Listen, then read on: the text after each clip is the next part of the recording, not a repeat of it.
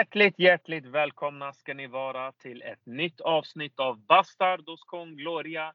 Vi skriver in avsnitt nummer 93.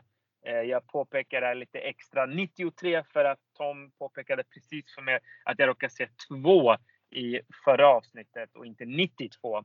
Eh, men det är såklart att det är 92, 93 nu. Rätt ska vara rätt, eller hur Tom? Eller vad säger du?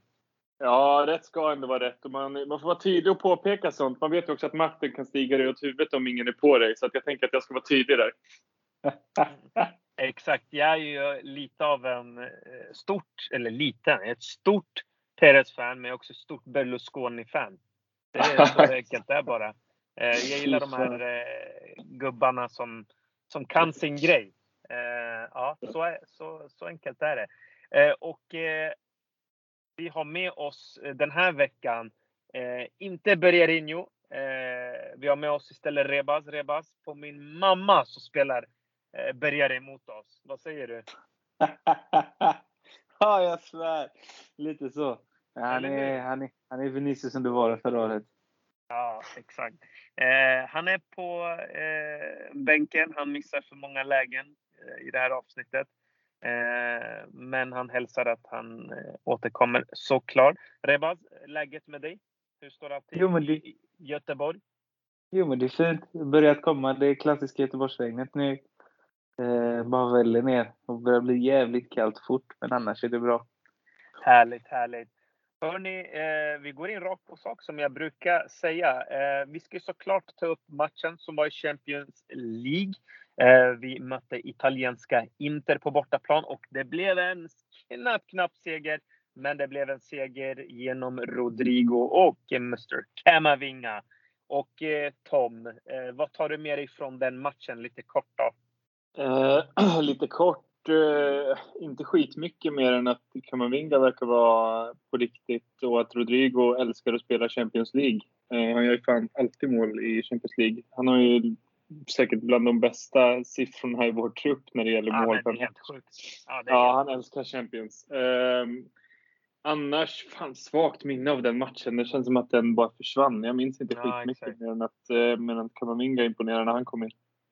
Ja, jag håller med. Uh, samma här. Jag tar med mig Rodrigo. Uh, Mr Champions League måste vi väl snart börja kalla honom för. Kamavinga fick inhopp. Uh, super, super, super intressant talang det är. Ehm, sen dominerade ju inte matchen ganska mycket. Alltså, de pressade tillbaka Real Madrid. Courtois hur stabil som helst, men han fick mycket att göra. Men det är nog eh, starkt av Real Madrid att ta poäng borta mot Inter. Det är, generellt så brukar det vara eh, tufft att åka till San Siro på bortaplan och få med sig poäng. Så ja, men tre poäng och eh, man blir nog säkerligen etta i gruppen och det är ju viktigast av allt. Rebaz, vad tar du med dig från den här matchen? Från Inter-matchen? Förutom att det är ytterligare förlust för 52-åringen med tuppkam från Chile när han möter Real Madrid så tar jag med mig att ja, vi, vi, börjar agera, vi börjar agera som ett mästarlag lite. Eh, vi spelar dåligt men vi tar ändå med oss en vinst. Och det tycker jag båda gott inför vad som kommer nu under säsongen. Att spelet kanske inte sitter riktigt där Carlo vill, men ändå vinner vi matcherna. Ja. Eh, och det tycker jag är det viktigaste från den matchen egentligen. För spelmässigt var det ingenting som man vill minnas. Nej, och förresten en sak jag tar med mig det är ju det här med att man vägrar liksom förlora. Eh, är, eller kryssa. Man liksom mm. ger aldrig upp. Och det är någonting från Zidane. Väldigt fint under Zidane. Eh, som Zidane ska ha stort cred för. Som vi fortsätter på inslagna banan och vi såg det också mot Valencia och den matchen kommer vi såklart till. Så att det, det är någonting jag verkligen också tar med mig. Eh, har ni några saker att lägga till kring just den matchen? Jag tror inte det. Den var som sagt ganska intetsägande mer än som ni sa, mentaliteten och det här. Men, men matchen i sig som den spelades var inte jättemycket att, att skriva om. Nej, Eh, vi går vidare helt enkelt och eh, fokus på matchen som var eh, mot det extremt tuffa Valencia som alltid brukar vara så svårt borta på Mestalla. Ni vet, det kom ut lite memes på Twitter för er som har det. Jag, jag bara satt och skrattade. Eh, och så säger man så här, men det här är eh, Valencia vi möter ikväll. Och så är det bild på liksom det klassiska Milan-laget eller Prime Brasilien. Liksom. det var så roligt att se för att det är ju verkligen så. Varje gång Real Madrid ska till Mestalla så är det otroligt svårt. Eh, och det var det återigen inte lätt att möta det här eh, Valencia som är eh, tränat också av Bordalas. Eh, men det blev till slut seger för eh, Real Madrid. Tom, vart ska man börja någonstans tycker du då? I vilken ände börjar vi? Börja med Rebas, för jag har mat i hela munnen. Det här klipper vi bort sen. Ja, just det. Ja, det gör vi. Eh, men Rebas, eh, vi eh, såklart ska ta upp eh, mycket som har hänt i den här matchen och som hände i matchen. Vart vill du börja någonstans Rebas? Vad, vad tycker du liksom är värt att lyfta upp? Ja, men det som jag tycker ändå är intressant är ju att jag tycker att Hazard för första gången på väldigt länge såg ut att vara på spelhumör. Eh, han var väldigt bra i kombinationsspelet. Eh, jag tycker också att den här matchen är ganska lik Inter-matchen. Vi kommer inte upp i nivå, Valencia pressar oss högt. Men vi vet ju att med den tränaren så är de väldigt duktiga på att pressa. Alla minns ju Getafe. Eh, och deras sätt att pressa på under honom, det, det var ju ett av Europas bästa presslag egentligen om du frågar mig. Och nu har han en betydligt bättre trupp att göra det, göra det med. Så jag tror Valencia blir väldigt farliga. Så från den matchen så är det väldigt starkt att vinna tycker jag. Med tanke på att man haft en tuff match borta mot Inter redan. Och sen går man och eh, vinner mot Valencia på Mestalla med 2-1. Eh, Verkligen.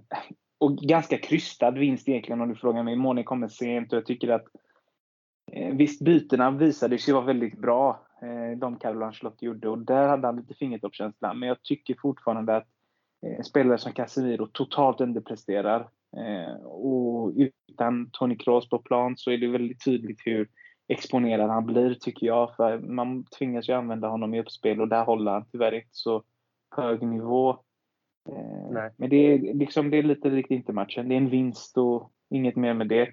Ja, jag tycker också att eh, om man tittar på matcherna i följd liksom, så märker man väldigt fort att eh, Tony Kroos saknas. Gud vad han är saknad. Eh, och där skrev jag, eller sa jag för några matcher sedan att eh, han behöver komma tillbaka fort och äntligen så såg man bilder på honom idag från träningen och han behöver verkligen eh, snabbt komma tillbaka till det här laget och, och liksom få det här, mm, eh, få det här laget att liksom funka Eh, för just nu ser jag ganska, eh, om vi börjar i den änden då, eh, Rebaz, att vi har liksom problem med lite med balansen och sådär. Det där Hazard, vi pratar just om Hazard och, och jag tycker också han gjorde en bra match, men jag tycker inte han gör en match där han visar att han är värd en miljard. Eh, och det finns ju såklart uppenbara anledningar. Eh, just att han inte gör en sån liksom galna eller en galen match. Eh, han gör inga mål, han gör inga assist, men han är bra sådär. Men det är inte miljarden vi betalade för att han ska eh, liksom bra matcher så. Eh, men jag tycker också någonstans att han, han förstör lite balansen också i laget. Jag, ty jag tycker det blir på, blir på bekostnad av laget. Känner du samma sak eller eh, är jag helt ute och cyklar? Nej, jag kan hålla med till viss del. Eh, delvis för hur Ancelotti ställer upp. För han står ju egentligen i 4-3-3 men Hazard kommer ju in och spelar som en tia nästan och då får ytterbacken hela kanten. Men jag menar vi blir väldigt exponerade på den kanten eh, offensivt. Det blir oftast att det blir, nu var det ju Carvajal fram till att han skadade sig. Eh, men som blir väldigt ensam i det offensiva spelet och Hazard söker sig väldigt centralt.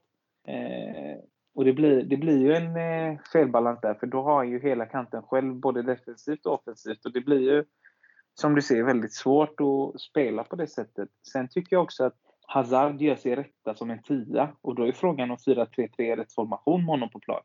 Jag hade nästan velat se Carlos klassiska 4-2-3-1 som han har spelat i Milan innan. Eh, även i PSG, men också som han spelade i Real eh, emellanåt, när han var där senast. Eh, för jag tror att det där är ett sätt att spela på som gynnar Hazard mest. Men sen är frågan, ska man bygga laget kring en spelare som har varit skadad mer än vad han varit frisk? Förmodligen inte. Eh, så Hazard-frågan är väldigt, väldigt, väldigt svår. Eh, men jag tycker ändå han ska fortsätta få förtroendet och fortsätta få matcher. Men alltså, kommer Rodrigo in och gör mål mot Inter och han såg pigg ut mot Valencia också, då vette fan om det är så självskrivet att Hazard kommer stå i startelvan.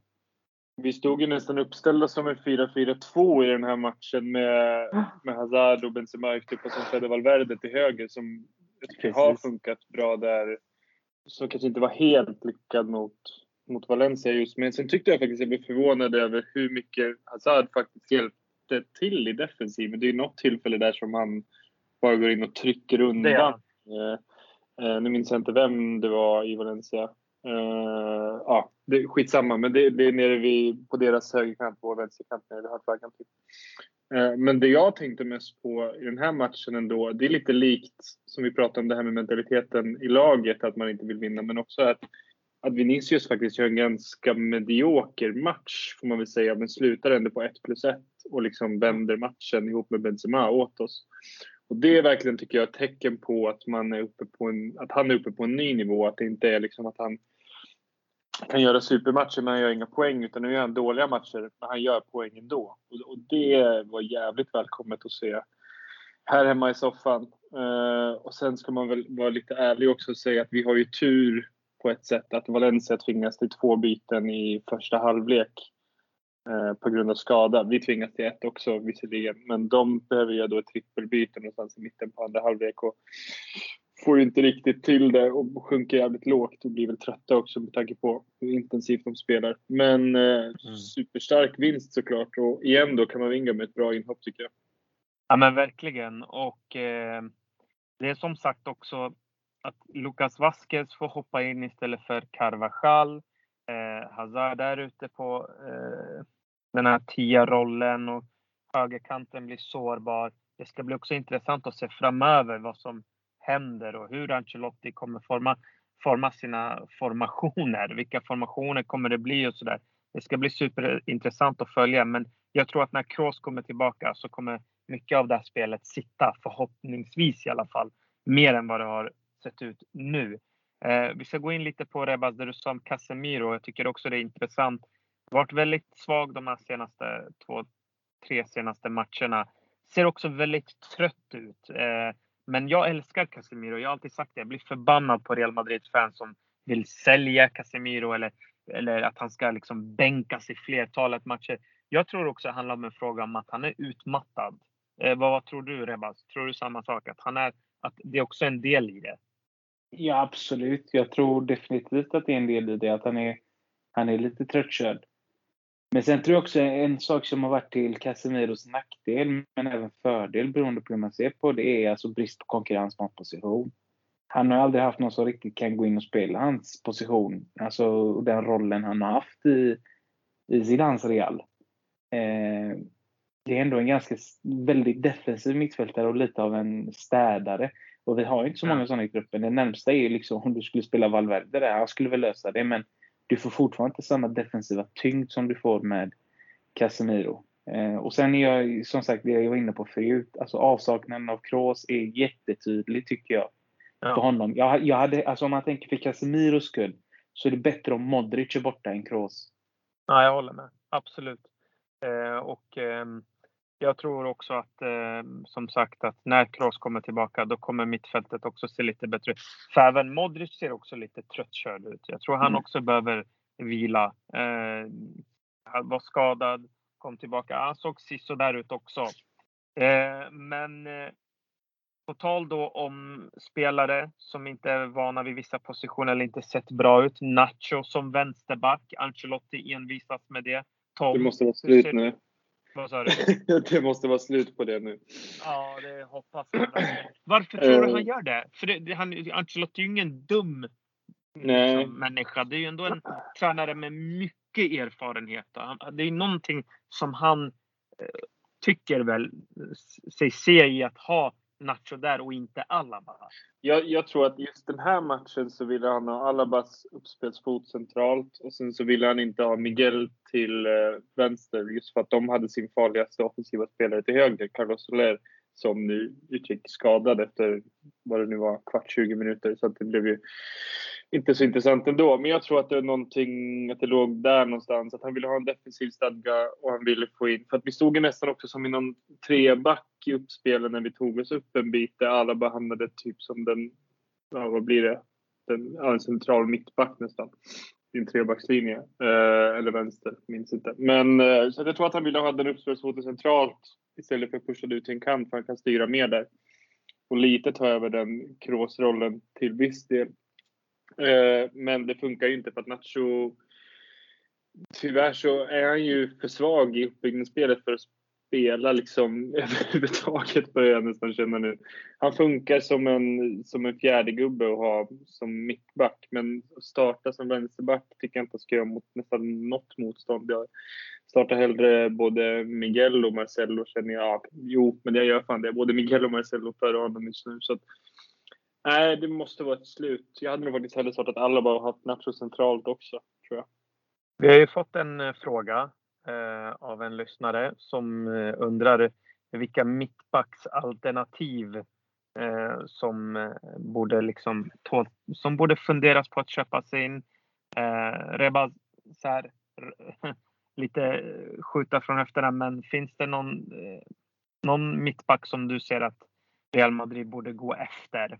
Eh, nu när vi ändå pratar om att ja, Nacho är inte alltid så stabil. Det visar sig att han kanske inte klarar liksom en hel säsong utan han är en bra truppspelare. Vad, vad känner du? Jo, men det finns, det finns några stycken jag hade velat se i Real i alla fall som potentiella eh, kandidater och det är ju alltså högst på min lista står ju Delict. Eh, egentligen. Också direkt sen, på honom. Mm. Sen hade inte jag tackat nej till eh, Marquinhos heller. Eh, han är ju inte heller så gammal. Nej, från PSG. Uff, jag orkar inte. Nej, det är väl det de bara. De sitter i ett fängelse. Ja, exakt. Du får förhandla med kungen eller vad fan det är de har. Emiren eller vad fan det är de har där nere. Eh, ingen som vet. Nej, precis. Nej. Det, nej, men de två hade jag tyckt intressant. Sen, hade, sen vill jag gärna slå ett slag för Lucas Hernandez. Mm, för jag tror man hade kunnat få honom för en billig peng. Och det är en mm. bra mittback. Det är bara att han har haft lite otur med skador och så. Men annars är det en jättebra fotbollsspelare tycker jag. Ja, eh, det är bra alternativ som du tar upp. Jag tänker lite på om man ska tänka på kanske på Pau Torres. Eh, jag tycker om honom. Verkar vara en bra mittback. Eh, inte så svår att få loss tror jag heller från Villarreal. Nej. Ja. Det, det, som får mig att tveka, det som får mig att tveka kring Pau Torres är att jag tror risken med honom är att vi får en Raúl Albiol 2.0. Direkt på det också. Eh, att det kan bli en sån. Men fan, någon gång måste det ändå eh, bli bra. Tänker jag. Eh, jag tänker att man vill ha in någon som är lite trygg. Alltså, alltså det är klart att Koundé och Pau Torres och ja, till viss del, kanske inte riktigt samma kategori, är spännande mittbackar. Men jag vill ha in någon som jag känner liksom kommer med ett lugn och det tycker jag inte Pau Torres eller Koundé gör. Jag, jag har ju också sagt Marquinhos, men sen är det ju det här med att han spelar i PSG som, som gör att det blir lite problematiskt. Men, men det är också svårt att liksom värva in en mittback som kommer att bli liksom försvarsgeneral. Det går ju liksom inte att ersätta Sergio Ramos utan då ska man ha en typ Virgil van Dijk, vilket såklart inte är möjligt. Eh, så det är, skit, det är en skitsvår situation för att eh, jag tror att risken är att man bara plockar in fler som är liksom lite orutinerade, unga, och så blir det bara hönsgård av det ändå fast alla sitter på en ganska hög individuell kvalitet egentligen. Men de har liksom ingen, ingen chef där bak riktigt som styr och ställer. Nu har Alaba i och för sig visat att han har lite sådana tendenser, men jag tycker inte att han har liksom egentligen den kvaliteten som mittback som ger honom mandat att vara nummer ett i Reals backlinje. Jag vet inte vad ni tycker. Jag hade velat se Koulibaly i Real. Ja, men där har du ett namn som är snarare något sånt som jag kanske söker. Även om det verkar, ja. verkar inte vilja lämna Neapel. Han verkar trivas så jävla bra. Det har ju ryktats om honom varenda år nu i, ja, länge. Mm. Honom hade jag ja, velat se i Real Madrid faktiskt. Ska inte ljuga. Mm. Ja, men jag håller med dig Tom.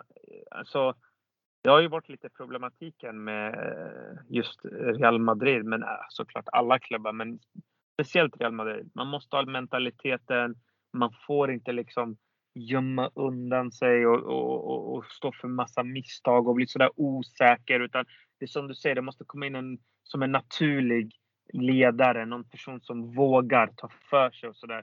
Och det är väldigt svårt. Nu slängde jag bara ur massa namn, men jag tänkte det är ändå en intressant diskussion som eh, vår lyssnare vill att vi skulle ta upp. Och jag tänker, det är ju diskussionen i sig också. Den är väldigt svår. Mittbackar är svåra att köpa. Man vet inte vad man kommer få. Eh, och alla ni nämner, de är typ omöjliga. Så det är, det är möjligt, absolut, men kommer bli väldigt dyrt. Eh, det beror på om Real Madrid har råd med ens Delicht, tänker jag. Sen, ja, jag vet inte. Det, det, Koulibaly är en sån som jag tänker på, som kan vara någonting för Real Madrid. Men alltså det är ju väldigt svårt. Jag vet inte. Vad säger ni? Alltså jag tänker ju så här, vi har ju ändå Jesus Vallejo som är väldigt ung och lovande och talangfull. Så alltså, varför inte bara satsa på honom? Så jag vill lika gärna börja kolla på cricket. Han vet inte hur man springer. Skjuta oss själva. Jag lovar att han springer på riktigt och tänker höger, vänster, höger, vänster. För det ser ut som att han, han vet inte. Det liksom kommer inte naturligt på honom hur man springer i en rak linje. Honom alltså jag, jag... var så, jag var så ja. taggad på honom när man såg videos på, och, alltså highlights från när han var utlånad. Mm. Han såg så jävla fin ut och sen kommer han och man tänker nej det här kan inte stämma. ja, nej. nej alltså problemet för er är liksom att det finns många duktiga mittbackar men, men det, det, behövs liksom inte fler som är som är det Militao. Att, ja, men de har kvalitet men de behöver någon som de kan hålla i handen. Lite som man pratade om Rafael Varane länge, att, ja, nästan ända fram tills han lämnade, att han blir en annan spelare när Ramos inte är där. Och ja. som, man ser i, som man ser i Liverpool tycker jag är det bästa exemplet att Matip ser ut som en världsklass mittback när Van Dijk står bredvid honom. Men när Joe Gomez står bredvid honom ser han ut som en liksom, huvudlös höna som inte vet vart han ska. Det, det blir sån jävla skillnad där. Så där, det brukar jag säga är liksom det bästa exemplet på liksom en, en general i försvaret som också lyfter sina medspelare. Och det är en sån vi behöver snarare än en liksom, spännande, skicklig mittback men som kanske är lite av en duvunge och det är därför jag är lite skraj för de här Pau Torres och Kondé och de här. Jag håller med helt faktiskt. Verkligen vettigt, eh, absolut. Eh, jag håller också med. Det, det, ska bli intressant att se vad Real Madrid gör, för jag tror Real Madrid eh, behöver en mittback. Det kommer jag stå fast vid. Nacho är inte tillräckligt bra. Eh, det är inte Vallejo, det är inte de andra heller och jag tror även att Militao behöver någon som också hjälper även honom, för även han missar sin positionering ibland. Det, han är inte alltid klockren han heller. Eh, absolut inte. Men hörni, vi ska inte sura för länge. Vi ska också eh, gå in på någonting roligare och det är ju såklart duon. På min mamma Rebad. Han är med oss nu. Nu spelar han med oss, inte emot oss. Som Bergar. Bergar spelar emot, men de här, nu spelar han med oss. Vad har hänt med Vinicius? Berätta. Han har, han har fått förtroendet på riktigt. Han har inte kastats in och ut ur en startelva Eh, och blivit utbytt, utbytt efter 50 när han har varit bra. Utan han får chansen. Han får förmodligen kärleken av Ancelotti och omhändertagandet som han verkar behöva. Det ser ut som en spelare som behöver må bra för att prestera bra. Eh, lite klyschigt, men tyvärr så känns det som en sån spelare som behöver den här lite extra klappen på axeln. Och det kan man ju se på plan också. Alltså, han trivs ju mycket mer. Han, han spelar med ett större intresse och ett leende. Och alltså man ser, han njuter ju. Det är ju exakt samma känsla man får av när man kollar på Vinicius som när han kom upp under Solari. Han skiter i, visar ingen respekt, bara gör sin grej och så får det bli vad det blir. Och nu har han lyckats ändå hitta nätet också några gånger och fått någon assist här och där. Så, alltså, det, det är som man säger, får Vinicius igång poängproduktionen, då har du en av världens bästa fotbollsspelare de kommande åren i honom. Och då är frågan, behövs Kylian Mbappé då? Det är också en sån diskussion som jag tycker är värd att öppna. Jag vill fortfarande ha Mbappé, men jag menar på att Vinicius är en världsklasspelare om han gör poäng. För då, alltså det, det går inte att hitta en sån ytter som kan göra sin gubbe med sån stor enkelhet. Och sättet han spelar fotboll på just nu, alltså det är bara magi. Han är så jävla bra. Alltså det är sanslöst hur, hur, vilken utveckling och det, har varit inne på det väldigt eh, många gånger det här med att du vet när man är stressad och det blir mycket press för en och han har nu varit två, två tre säsonger nu i Real Madrid och, eller fler, men två, tre år i Real Madrid och ja, men det, det, det, känns bara som att det, nu, det här, this is his time. Alltså det här är hans tid. Och han gör det så bra. Och han, kolla bara passningen till Benzema. Alltså den är ju perfekt mellan de där två mittbackarna. Alltså det är så, så, riktigt fint hur han hittar den där eh, ytan och hur han värderar situationer. Han har blivit så mogen och jag tror bara att han ska liksom bara få känna att det inte är han som ska göra allt. Så tror jag att det här kommer bli bra. Och det, det är också en intressant eh, sak du lyfter upp, det här med Mbappé. Tom, jag vet inte vad du tycker, men vi har fått en fråga av en lyssnare kring även det här. Tror du att Mbappés ankomst kan liksom försvåra för Vinicius utveckling eller stanna hans utveckling? Det är klart att det finns en sån risk. Det gör det ju alltid när man plockar in alltså, liknande spelartyper till samma trupp. Men det finns också en chans att det blir tvärtom, att de kan liksom bolla med varandra och att han kan lära sig mycket av Mbappé eh, som ändå är liksom världsmästare och hela biten. Så, eh, men det är klart att det finns en sån risk. Vi ser ju också liksom nu lite med PSG att det inte klickar perfekt bara för att man tar in liksom Lionel Messi till ett lag eh, som redan har några av de största stjärnorna där framme. Liksom. Eh, men jag vill fortfarande ha in Mbappé såklart. Eh, om inte annat så liksom även om Karim Benzema är världens bästa nia just nu så börjar han komma upp till åren också. Så det, det, skulle inte skada, tror jag, att få in Kylian Mbappé. Uh, men det är ju en vettig tanke uh, av den lyssnaren att liksom tänka att det kan vara ett hinder, för, för det är absolut inte omöjligt. Sen tänker jag att om Mbappé kommer in så tror jag snarare att det är Hazard som ligger i farozonen. Jag tror inte man gör sig av med, eller att Vinicius position hotas. Man får kolla lite till ålder också och historik i klubben. Jag menar Vinicius är ny, vad är han, 00 va? Något sånt, 00, 01. Han är, 00. Ja, han är 9-10 år yngre än Hazard och spelar bättre fotboll än honom just nu. Och kostar mindre. Jag menar alltså rent ideologiska perspektivet så är det ju Hazard som ska vara hotad i det här fallet om Mbappé kommer in.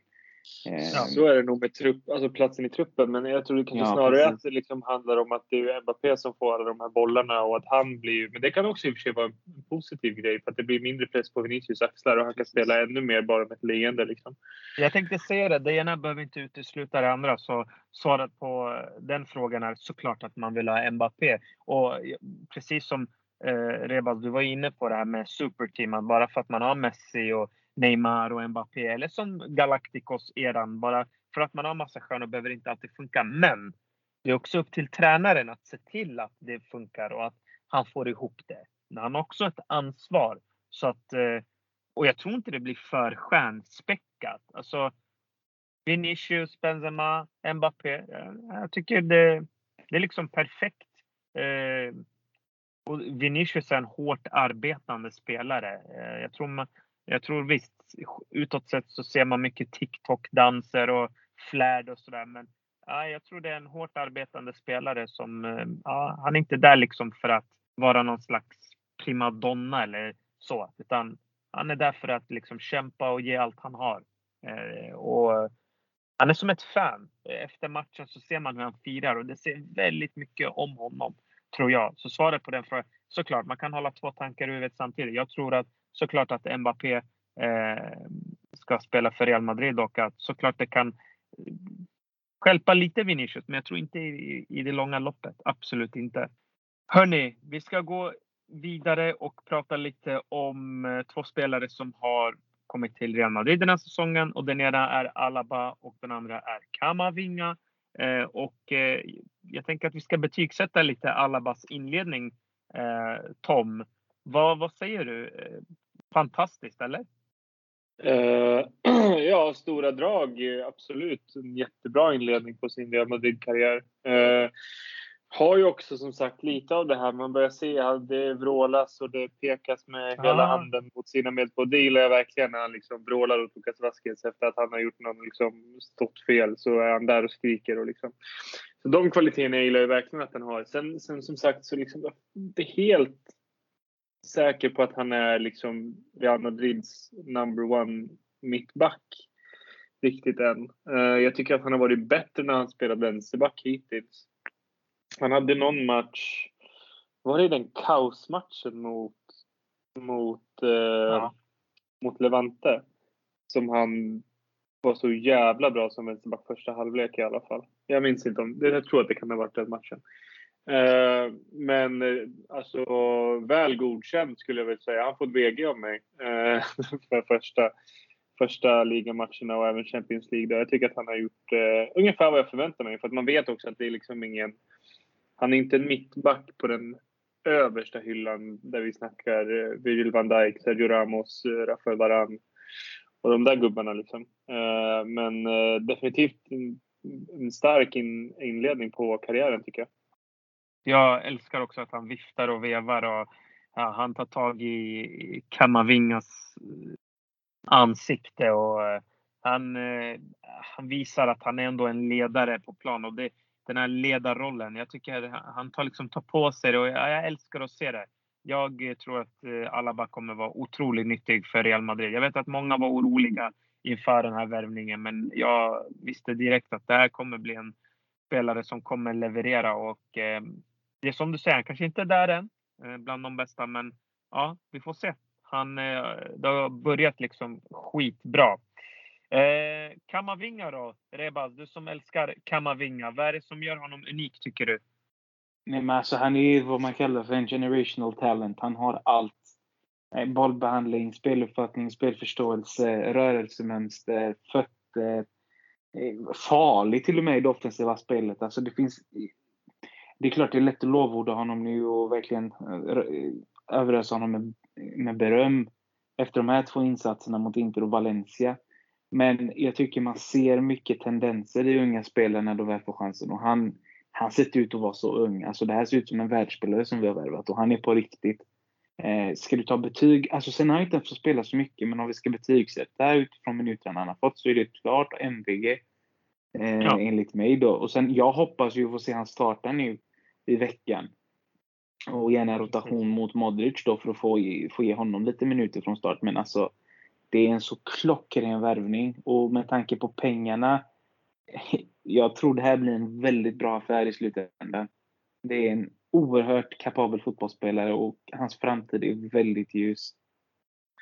Man ska också komma ihåg att de två matcherna han har kommit in i så är det inte direkt att han kommer in och laget leder med 3-0 och han kan liksom glassa utan han kommer in i kritiska lägen i stora matcher och gömmer sig inte en sekund utan han vill ha bollen, han vill liksom sätta tempot, han rusar in i straffområdet, han gör mål i sin, eh, i sin debut dessutom eh, mot Celta. Vilket i och för sig, vad fan stod det när han kom in där? Då lär vi redan ha ledningen. Men om man tänker på Inter och, och Valencia framförallt så, så kommer han in och liksom visar var skåpet ska stå. Han är liksom 18 bass som jag bara säger. Så jag tycker definitivt, det är ju liksom en av, eller kan visa sig bli i alla fall en av sommarens bästa värvningar i hela Europa om man kollar på prislappen också och vad det kan bli för framtid. För jag tror också att det är ju typ han och Jude Bellingham i, i, i Dortmund. Det, det kommer ju vara, ser ut som nu i alla fall, kommer vara världens två bästa mittfältare i fan 10 år framåt, 15 år framåt. Liksom. Så det, han är otrolig och hoppas också att han får starten nu mot Mallorca. Kanske mm. att Casemiro får vila där. Glöm inte Pedri. Uh, nej, han är fin också. Han spelar ju Barca. Ja, han har redan börjat tappa håret. Fy fan vilken fotbollsspelare. Han ja, är extremt begåvad. Ja, han är grym också. Det är sant. Det är väl, det är väl de, jag garanterat det är de tre. Till. Ja. Men eh, de tre har jag just nu allra högst upp. Ja, absolut. absolut. Mm. Ja, men jag, jag vill ge faktiskt både Alaba och eh, Kamavinga MVG. Jag tycker liksom att ändå, de har kommit till ett bygge som inte alls var säkert inför säsongen började. Den är inte säker eh, än idag enligt mig. Eh, jag tycker de båda har visat liksom att eh, nej, de är här för att visa eh, vad de går för. Och de har inte satt en fot fel enligt mig. Och jag tycker båda förtjänar MVG. Jag tycker fortsätter de så här, nej, då kan det bli hur bra som helst. och båda också, det, som är skönt med båda, de har den här bredden. Man kan spela dem lite, alltså jag tror Kamavinga skulle kunna spela 10 och göra det bra. Han skulle kunna spela mm. sittande och göra det bra. Han kan spela centralt och göra det bra bredvid, alltså, bredvid Casemiro och göra det hur bra som helst. Han skulle kunna, äh, Alaba också. Han är vänsterback, hur bra som helst. Mittback, bra. Mittfältare, han skulle säkert göra det bra där med. Så att, ja, det är det som också är skönt med båda två, att de är så flexibla. Man, ja. man kan utnyttja dem på många sätt. Verkligen. Kamavinga har också det här som Vinicius verkligen visar nu att okej, okay, om han tappar bollen en gång, han börjar absolut inte hänga med huvudet. Han ska ha bollen nästa gång igen och göra sin gubbe den gången och då lyckas Exakt. han. Eller kanske den tredje gången. Utan det är aldrig det här att det såg man verkligen med Vinicius sist tyckte jag. Att det var många gånger som han blev nedstängd på den där kanten och man kände att oh shit, han, okej okay, nu har det varit två, tre gånger här på raken som han inte lyckas göra sin gubbe. Men sen fjärde gången så lyckas han för att han fortsätter bara mala på och då vet man ju att det kommer lösa sig till slut och det kan man vinga också. Precis. Eh, jag håller med. Och, nej, det, här kommer, det här kan bli liksom hur bra som helst. Och när man tänker på det här också, hur nu flera presterar i det här laget då. Eh, Rebaz, vad, vad, tycker du är den stora skillnaden mellan Ancelotti och Zidans fotboll? Vad, vad, vad är det liksom som skiljer sig, tycker du? Oj. Vad var det, vad var det som fick liksom Zidans fotboll att inte få ut det här av vissa spelare kontra det Ancelotti gör? Alltså, kan det vara liksom en sån grej att Ancelotti är en, liksom lite mer offensiv och Zidane var mer liksom att han stramade åt och det blir liksom svårare för de offensiva spelarna förutom Benzema då. Men vad tror du? Absolut. Jag tror också att Zidans sätt att spela fotboll på kräver väldigt, väldigt mycket mer individuell skicklighet. Jag tror inte det är en slump att vi ser att Benzema och Cristiano Ronaldo eh, var så bra under Zidans fotboll. Eh, och Modric och Kroos och Kessin. Alltså spelare som besitter extremt höga kvaliteter. Eh, jag tror inte det är en slump. Eh, alltså Carlos fotboll är ju så offensivt lagd och du söker de här korridorerna för att hitta centralt hela tiden så ofta eh, att det blir liksom det blir en del av sättet att spela på, att du ska få begå misstag som ytter. Eh, det, det, är inte lika, det är inte lika känsligt. I dans fotboll så är det inte lika eh, stor marginal till att kunna begå de här misstagen menar jag. Eh, men sen tror jag inte det är den största anledningen till varför en som Vinicius och de här lite yngre spelarna presterar mer nu. Utan jag tror dels det har att göra med att ett, det är en ny ledare. Det man vill visa mer. Det är en psykologisk effekt. Sen tror jag också att deras ledarstilar är lite annorlunda. Eh, om du kollar på hur, eh, alltså hur de roterar. Zidane ändrade ju de tre där framme nästan varje match eh, sista säsongen. Ja. Jag, Car Carlo är känd för att inte rotera. Jag tror det här gynnar en spelare som Vinicius att ha Carlo Ancelotti. För han vet att okej, okay, jag har fem bra matcher, då är han skriven i 15 till. Eh, så det är lite det som är till hans fördel om man ska ta just exemplet Vinicius. Sen kan jag tycka att den stora skillnaden mellan deras fotboll är dels det här med att rotera. Zidane är duktig på att rotera. Sen hade vi extremt mycket problem med skador förra året. Eh, men ändå tog vi oss så pass långt i Champions League med, med Hugo Duro på fucking bänken som dessutom gör mål mot oss. Ja, vilken alltså, skit, lilla skit. Alltså, jag ville skalla mig själv rakt genom ja. väggen och skalla en gång till. Vilken fjolla. Skrattar också. Nolla. Så det är det alltså. Zidane ja. var bra på att få, få ut maximalt av sin trupp. Ancelotti, det blir att det är bara mala på, mala på och till slut liksom får du utdelning. Eh, så de är, de är väldigt lika skulle jag säga egentligen, sättet de spelar på. Det är detaljer som skiljer. Men defensivt så är ju Zidane mer lagd åt det hållet och offensivt är ju, alltså Ancelotti är mer offensiv.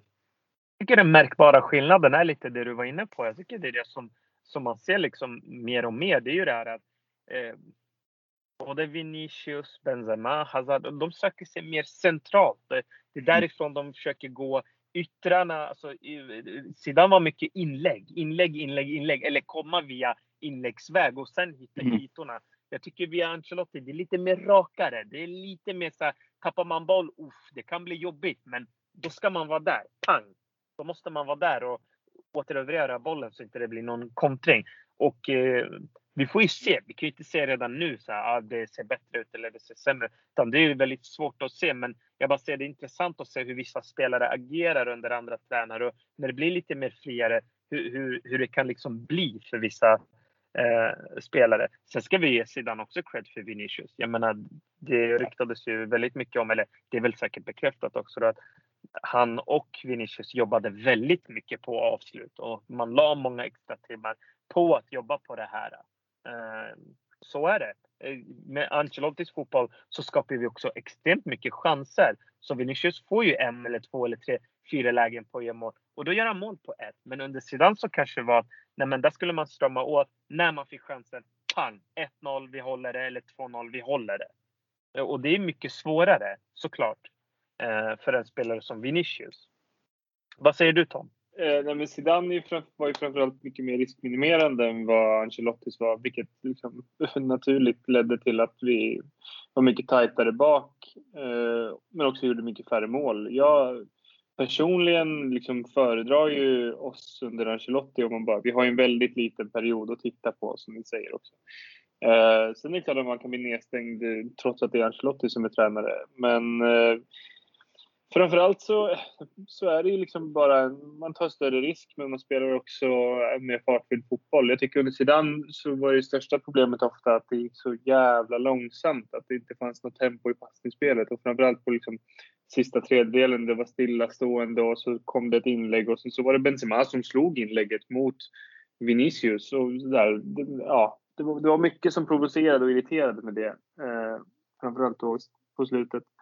Eh, jag föredrar ju Ancelotti bara rent underhållningsmässigt. Sen får man ju se om det ger eh, liksom bättre resultat. Det kan vi ju liksom inte liksom slå fast här och nu. Men jag tycker om att titta på det mer än vad jag gjorde sedan.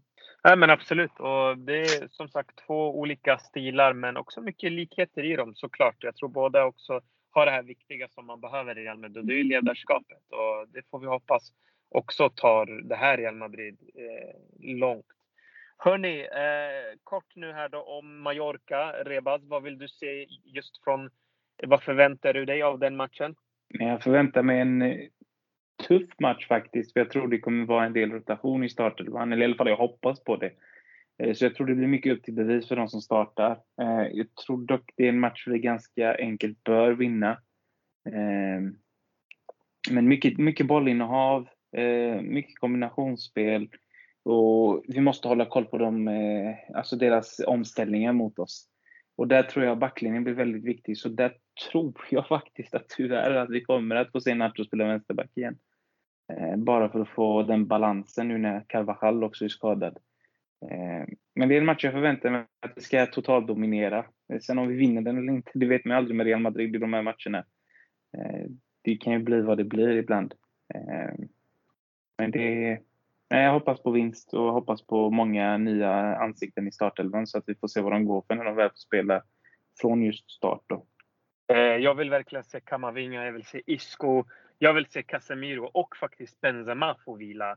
Eh, jag vet att det inte brukar vara så populärt att låta Benzema vila och det har inte alltid sett så bra ut utan honom. Men jag tror att det kan ändå bli bra. Eh, det gäller då att andra spelare tar ansvar och jag hoppas som sagt att Casemiro måste få vila. Eh, Isco och Kamavinga in med dem. Låt Modric också få vila. Jag tror att Kroos kanske är tillbaka. Jag såg träningsbilder på honom idag. Vi får se. Eh, Benzema, låt han få vila. Eh, låt eh, Jovic få chansen eller ja, spela in med någon extra mittfältare.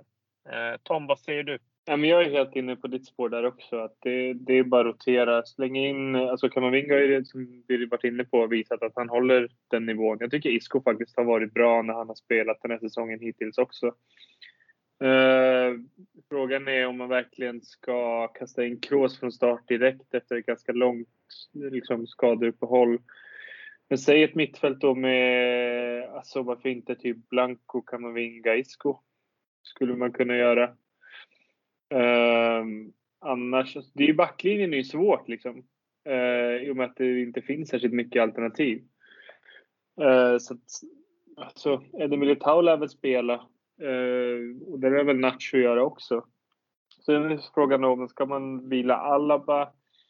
Jag vet inte fan, man kanske då ska spela en, säg, säg Militao och Alaba centralt och sen spelar man Miguel på vänsterbacken. Och ja, det blir väl Lucas Vasquez till höger då, antar jag.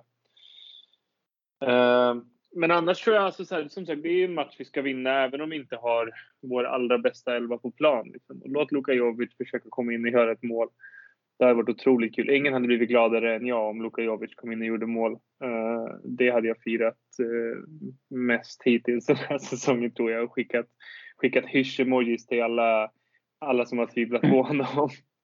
Jag tycker, jag tycker han såg fin ut mot Valencia faktiskt. Det tycker han hade några bra aktioner. Ja, och eh, även mot eh, i den, eh, var det, det var också den kaosmatchen mot Levante va, som han hoppade in och hade ja. någon nick som var jättenära på att gå in och på hörnan efteråt Precis. så gjorde Vinicius mål. Så jag tycker han, de få minuter han har spelat, det är lite där också att man har ju för lite, för lite, för lite speltid för att göra en bedömning. Men jag tycker att han har sett bättre ut än vad han har gjort tidigare. Så att, kanske kan funka som en backup ändå till Benzema. Eh, som jag alltid vetat att han skulle bli. men eh, nej, men en roterad elva, 100% Sen är frågan vad man gör med Vinicius då. Eh, om man tycker att han förtjänar att få vila eller om han ska fortsätta på den här galna formen liksom. Det är ju en annan fråga. Jag skulle inte bli förvånad om vi ser Asensio spela mittfältare. Det vill jag inte se. Nej, inte jag heller, men jag skulle inte bli förvånad om det hände. Nej, det skulle inte jag heller. Nej, jag vill inte se honom alls överhuvudtaget. Eh, men, är du säker på det? Eh, Både och. Yes, jag är lite kluven. För att jag tycker att Benzema behöver vila. Jag tycker att eh, Hazard, inte Hazard, men att Vinicius också faktiskt behöver vila. Och jag tycker faktiskt att Casemiro ska vila och Modric. Jag tycker det är väldigt många som behöver vila. Och då är, inte, och då är frågan så här, vi möter Mallorca hemma. Med all respekt för Mallorca och eh, min eh, japanska vän eh, Take såklart så... Eh, alltså Real ska vinna. Så är det bara. Och det kan man göra med Asensio på planen. Det borde man kunna. Så att jag vet inte. Jag vill ändå se att det roteras. Det är allt jag vill finns, se. Jag tycker det finns spelare som går före Asensio även utanför startelvan. Jag tycker han är liksom jag vet inte vilken plats i rangordningen jag sätter honom på mittfältet, men det är fan sist typ. Alltså det, det, om alla andra är borta kan han Men jag, jag, det har ju testats mot, liksom, hon har gjort inhopp centralt, spelat mittfält. Se honom i Hazard-rollen. Ja, men det funkar ju inte. Han, ja, nej, jag vet inte. Det, det, känns som att det har gått för lång tid nu. Alltså efter den korsbandsskadan, det är ju tragiskt såklart, men efter den skadan så har han ju inte varit Nej på nivå för att spela för Real Madrid. Så är det ju bara. Liksom. Och det, det är ju supertrist, men det är så, sånt kan ju hända med den typen av skador. Liksom. Det har ju hänt mm. många. Ja. Men vi är överens om rotationen. Det tror jag alla vill se eh, just mot eh, Mallorca. Hörni, vi går in på det sista segmentet som vi kommer börja med i den här podden. Som ni vet, kära lyssnare, vi ändrar och ändrar och ändrar. Men vi ska börja med ett nytt segment och det är veckans Galactico och veckans Woodgate. Och veckans Galactico, Tom. Vad bestämde vi till slut? Vem blev det? Alltså jag kommer typ inte... Vi, vi, diskuterade ju fram och ja, tillbaka. Exakt. Men till slut så... Vi pratade om Benzema såklart, vi pratade om Vinicius, ja. vi pratade om Kamavinga. Men till slut kom vi fram till lite mer specifikt att det skulle vara Benzemas brutna fingrar. Eller finger. Det är väl ja. det som har gjort honom till världens bästa anfallare i stort sett. Han får aldrig såklart. operera det där, för då är det över. Ja men exakt. ja, men jag, äh, ja, men det var just det, exakt det jag sa. Och äh, ja, men såklart att det är Karim, eh, Don Karim Benzema. Eh, ja, men vilken fantastisk resa han har gjort. Eh, och jag håller med de som säger att, eh, att Benzema var utbuad. Det var han av fansen. Han, var, eh, liksom, han delade väldigt många eh, åsikter och delade på fansen eh, kring honom. Och, eh, ett tag var jag också rätt så sur på Benzema och tänkte vad är det för nia alltså? Helt ärligt talat, ja, han är delaktig i spelet, men eh, vilken clown när det kommer till vissa avslutningslägen och allmänt beteendet och kroppsspråket. Men jag tycker också främst, det är faktiskt för mig i alla fall, det är inte att han tvivlar på hans potential. Det, det såg vilken idiot som helst när han kom från Lyon den här snubben har potential. Den här snubben kan bli hur bra som helst. Det fattade alla. Men jag tycker det där ledarskapet. Alltså hans sätt att leda, hans sätt att ta vara på chanser, hans sätt att vara närvarande. Jag tycker det är någonting unikt. Sen om, jag, sen om det beror på Cristiano att han lämnar eller inte, det låter jag vara osagt. Jag, jag tycker inte det. Men jag låter det ändå vara osagt, inte för att gå in för djupt på det. Men, äh, men vilken fantastisk resa. Och det var när han bröt de där jävla fingrarna. Fan vad skönt ändå. Eller Ebba, vad säger du? jo precis, det var, det var det som gjorde att han blev så bra såklart. Det var i fingrarna. Ja, det finns, inget an, det finns ingen annan anledning. Nej, nej. Och sen en ingen liten bubblare då. bubblare är väl Kamavinga, eller hur? Är han en bubblare nu? Mm. Det är en bubblare. Jo, men det är han. Galactic. Ja, kom igen. Jo. Assist, jo, mål. Ja, ja, nej, han är bubblare, absolut. Ja.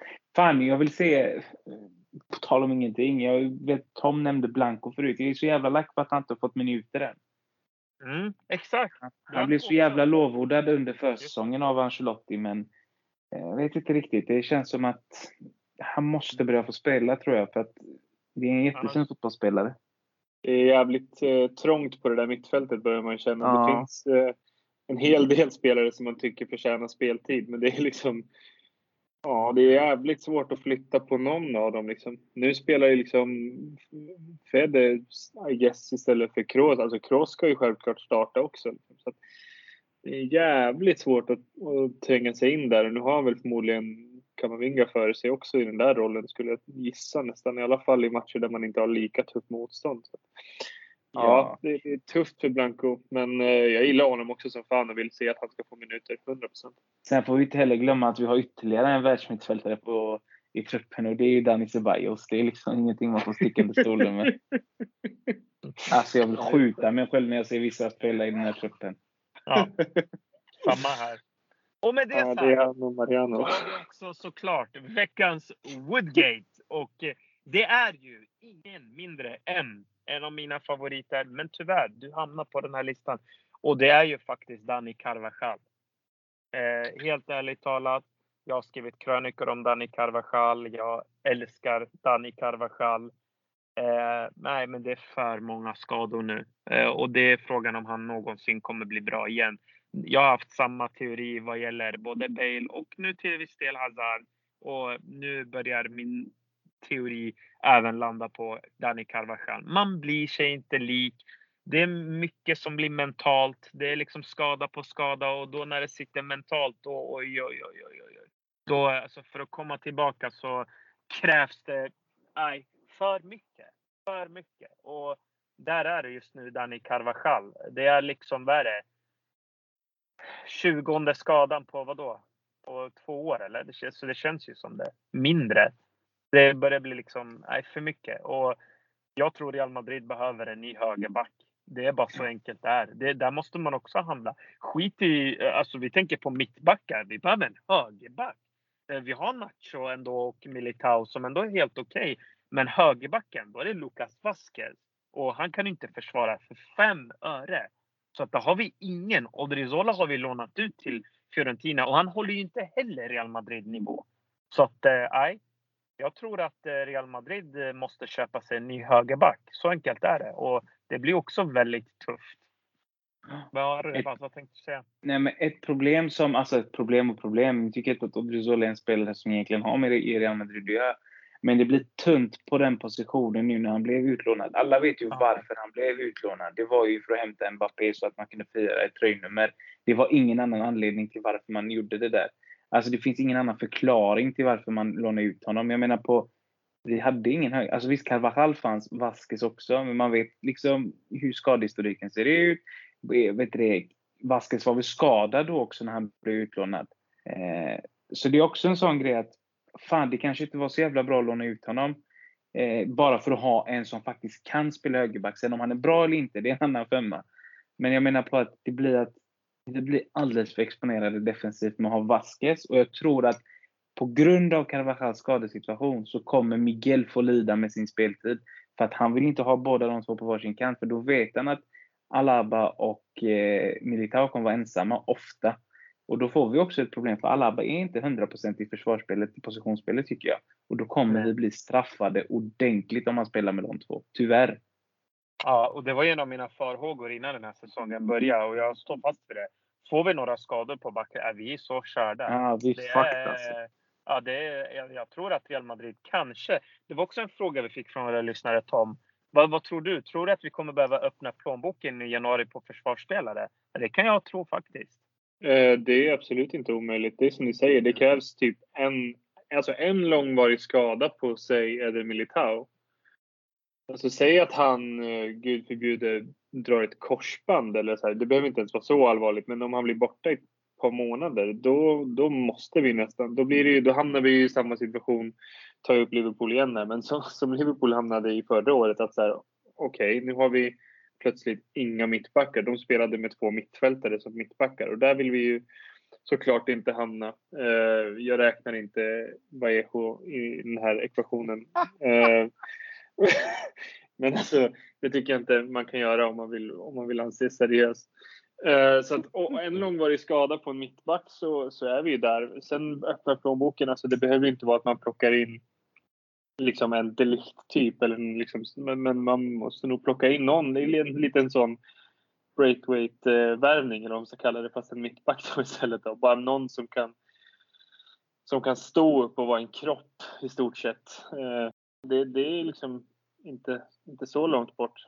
Uh, speciellt om man tänker på hur det har sett ut med skadesituationen i Real Madrid på sistone så skulle det absolut inte förvåna om minst en mittback går sönder för de kommer också behöva spela väldigt mycket. Liksom.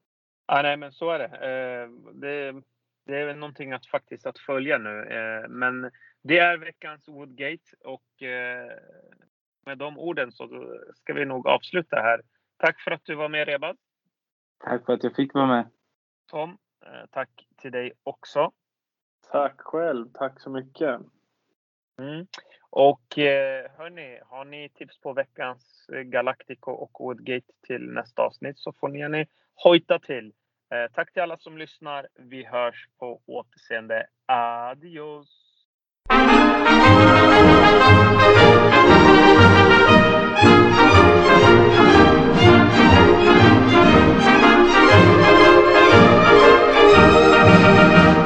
Las glorias deportivas que campean por España. Va el Madrid con su bandera, limpia y blanca que no empaña. Club castizo y generoso, todo nervio y corazón Veteranos y noveles, veteranos y noveles miran siempre sus laureles con respeto y emoción. A la Madrid, a la Madrid, noble y bélico Atalid, caballero del honor. A la Madrid, a la Madrid, a triunfar en buena lid, defendiendo tu color. A la Madrid, a la Madrid, a la Madrid